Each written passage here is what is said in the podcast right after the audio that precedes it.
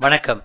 அதிகாலை dot காமும் இட்ஸ்டிஃப் dot காமும் இணைந்து வழங்கும் அமரர் கல்கியின் பொன்னியின் செல்வன். முதல் பாகம் புதுவெள்ளம். முப்பத்தி ஒன்றாம் அத்தியாயம். திருடர் திருடர். விஜயாலய சோழர் முதல் இரண்டாம் பராந்தகராகிய சுந்தர சோழர் வரையில் சோழ மன்னர்களின் உயிர் சித்திரங்களை நம் வீரன் வந்தியத்தேவன் பார்த்து மகிழ்ந்தான். ஆஹா இவர்களில் ஒவ்வொருவரும் எப்பேற்பட்டவர்கள்? எத்தகைய மகாவீரர்கள்? உயிரை திறனமாக மதித்து எவ்வளவு அரும்பெரும் செயல்களை இயற்றி இருக்கிறார்கள். கதைகளிலும் காவியங்களிலும் கூட இப்படி கேட்டதில்லையே. இத்தகைய மன்னர் பரம்பரையை பெற்ற சோழ நாடு பாக்கியம் செய்த நாடு. இன்று அவர்களுடைய ஆட்சியின் கீழ் உள்ள நாடுகளெல்லாம் பாக்கியம் செய்த நாடுகள்தாம். மேற்கூறிய சோழ மன்னர்களின் சரித்திரங்களை சித்தரித்த காட்சிகளில் இன்னொரு முக்கியமான அம்சத்தை வந்தியத்தேவன் கவனித்தான். ஒவ்வொரு சோழ அரசருக்கும் பழுவூர் சிற்றரசர் வம்சத்தினர் தலைசிறந்த உதவிகள் செய்திருக்கிறார்கள். வீரத்தொண்டுகள் பல புரிந்து வந்திருக்கிறார்கள். முத்தரையர் வசத்தில் இருந்த தஞ்சை கோட்டையை முற்றுகையிட்டு முதலில் அந்நகரில் பிரவேசித்தவர் ஒரு பழுவேட்டரையர். இரு கால்களும் இழந்த விஜயாலய சோழன் திருப்புரம்பியம் போர்க்களத்தில் புகுந்து அதிபராக்கிரம செயல்களை புரிந்தபொழுது அவனுக்கு தோள் கொடுத்து தூக்கிச் சென்றவர் ஒரு பழுவேட்டரையர். ஆதித்த சோழன் தலையில் கிரீடத்தை வைத்து பட்டாபிஷேகம் செய்வித்தவர் ஒரு பழுவேட்டரையர். ஆதித்த சோழன் யானை மீது பாய்ந்து பல்லவ அபராஜிதவர்மனை கொன்றபோது ஆதித்தன் பாய்வதற்கு வசதியாக முதுகும் தோளும் கொடுத்தவர் ஒரு பழுவேட்டரையர். பராந்தக சக்கரவர்த்தி நடத்திய பல போர்களில் முன்னணியில் புலிக்கொடியை எடுத்துச் சென்றவர்கள் பழுவேட்டரையர்கள். ராஜாதித்யன் போர்க்களத்தில் காயம்பட்டு விழும்போது அவனை ஒரு பழுவேட்டரையர் தன் மடியின் மீது போட்டுக்கொண்டு ராஷ்டிரகூட படைகள் தோற்று ஓடுகின்றன என்ற செய்தியை தெரிவித்தார். அவ்விதமே அறிஞ்செயருக்கும் சுந்தர சோழருக்கும் வீரத்தொண்டுகள் புரிந்து உதவியவர்கள் பழுவேட்டரையர்கள்தாம். இதையெல்லாம் சித்திர காட்சிகளில் பிரத்யட்சமாக பார்த்த வல்லவரையன் சொல்ல முடியாத வியப்பில் ஆழ்ந்தான். அண்ணன் தம்பிகளான பழுவேட்டரையர்கள் இன்று சோழ நாட்டில் இவ்வளவு ஆதிக்கம் வகிப்பதற்கு காரணம் இல்லாமற் போகவில்லை.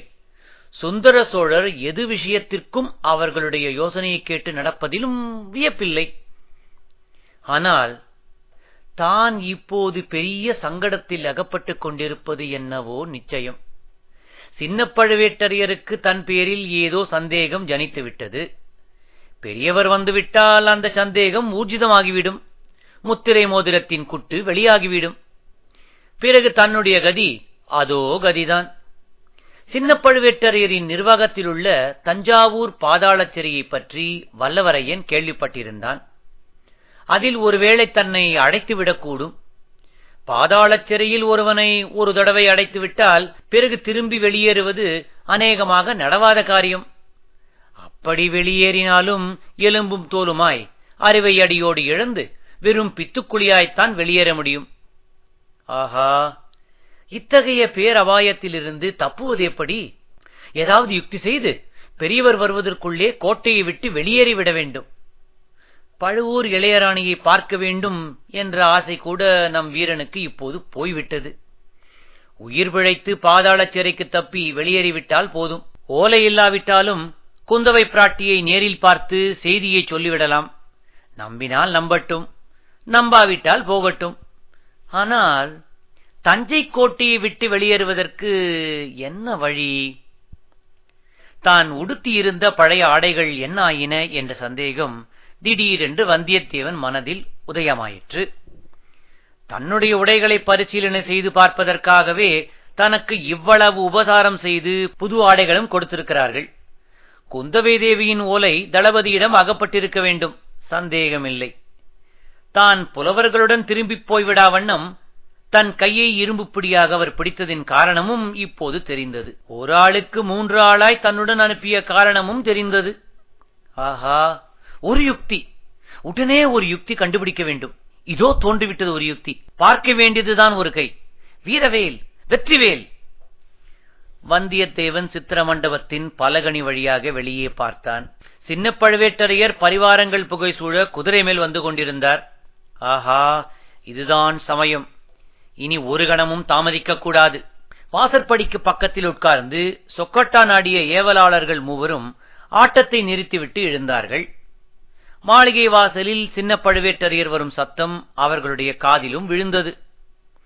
வந்தியத்தேவன் அவர்கள் அருகில் நெருங்கி அண்ணன்மார்களே நான் தரித்திருந்த உடைகள் எங்கே? என்று கேட்டான். அந்த அழுக்கு துணிகள் இப்போது என்னத்துக்கு? எஜமா உத்தரவுப்படி புதிய பட்டு பீதாபரங்கள் உனக்கு கொடுத்திருக்கிறோமே என்றான் ஒருவன். எனக்கு புதிய உடைகள் தேவையில்லை. என்னுடைய பழைய துணிகளே போதும். அவற்றை சீக்கிரம் கொண்டு வாருங்கள். அவை சலவைக்கு போயிருக்கின்றன. வந்தவுடனே தருகிறோம்.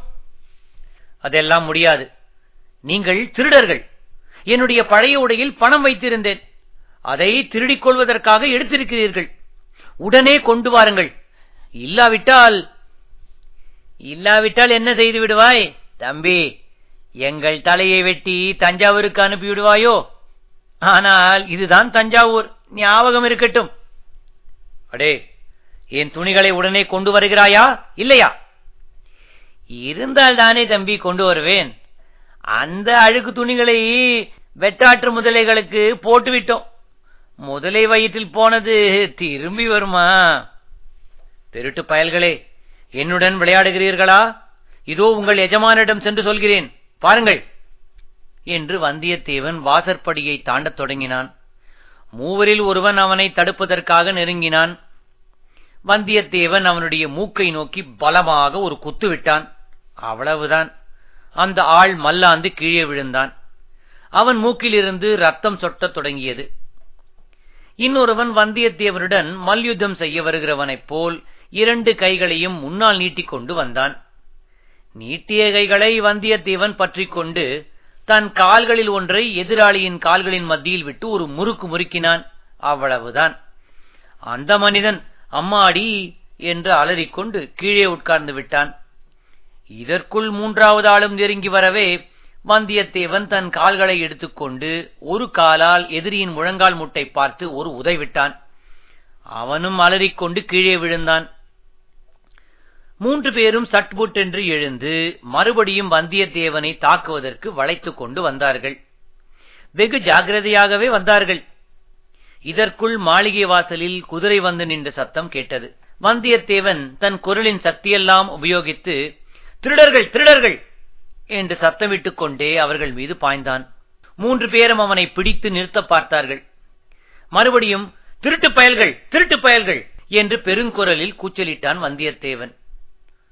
அச்சமயம் சின்ன பழுவேட்டரையர் இங்கே என்ன ரகளை என்று கேட்டுக்கொண்டே உள்ளே வந்தார். இத்துடன் முப்பத்தி ஒன்றாம் அத்தியாயம் நிறைவு பெறுகிறது. மீண்டும் அடுத்த அத்தியாயத்தில் சந்திக்கும் வரை உங்களிடம் இருந்து விடைபெறுவது சான் பிரான்சிஸ்கோ பேரியாவில் இருந்து ஸ்ரீ நன்றி வணக்கம்.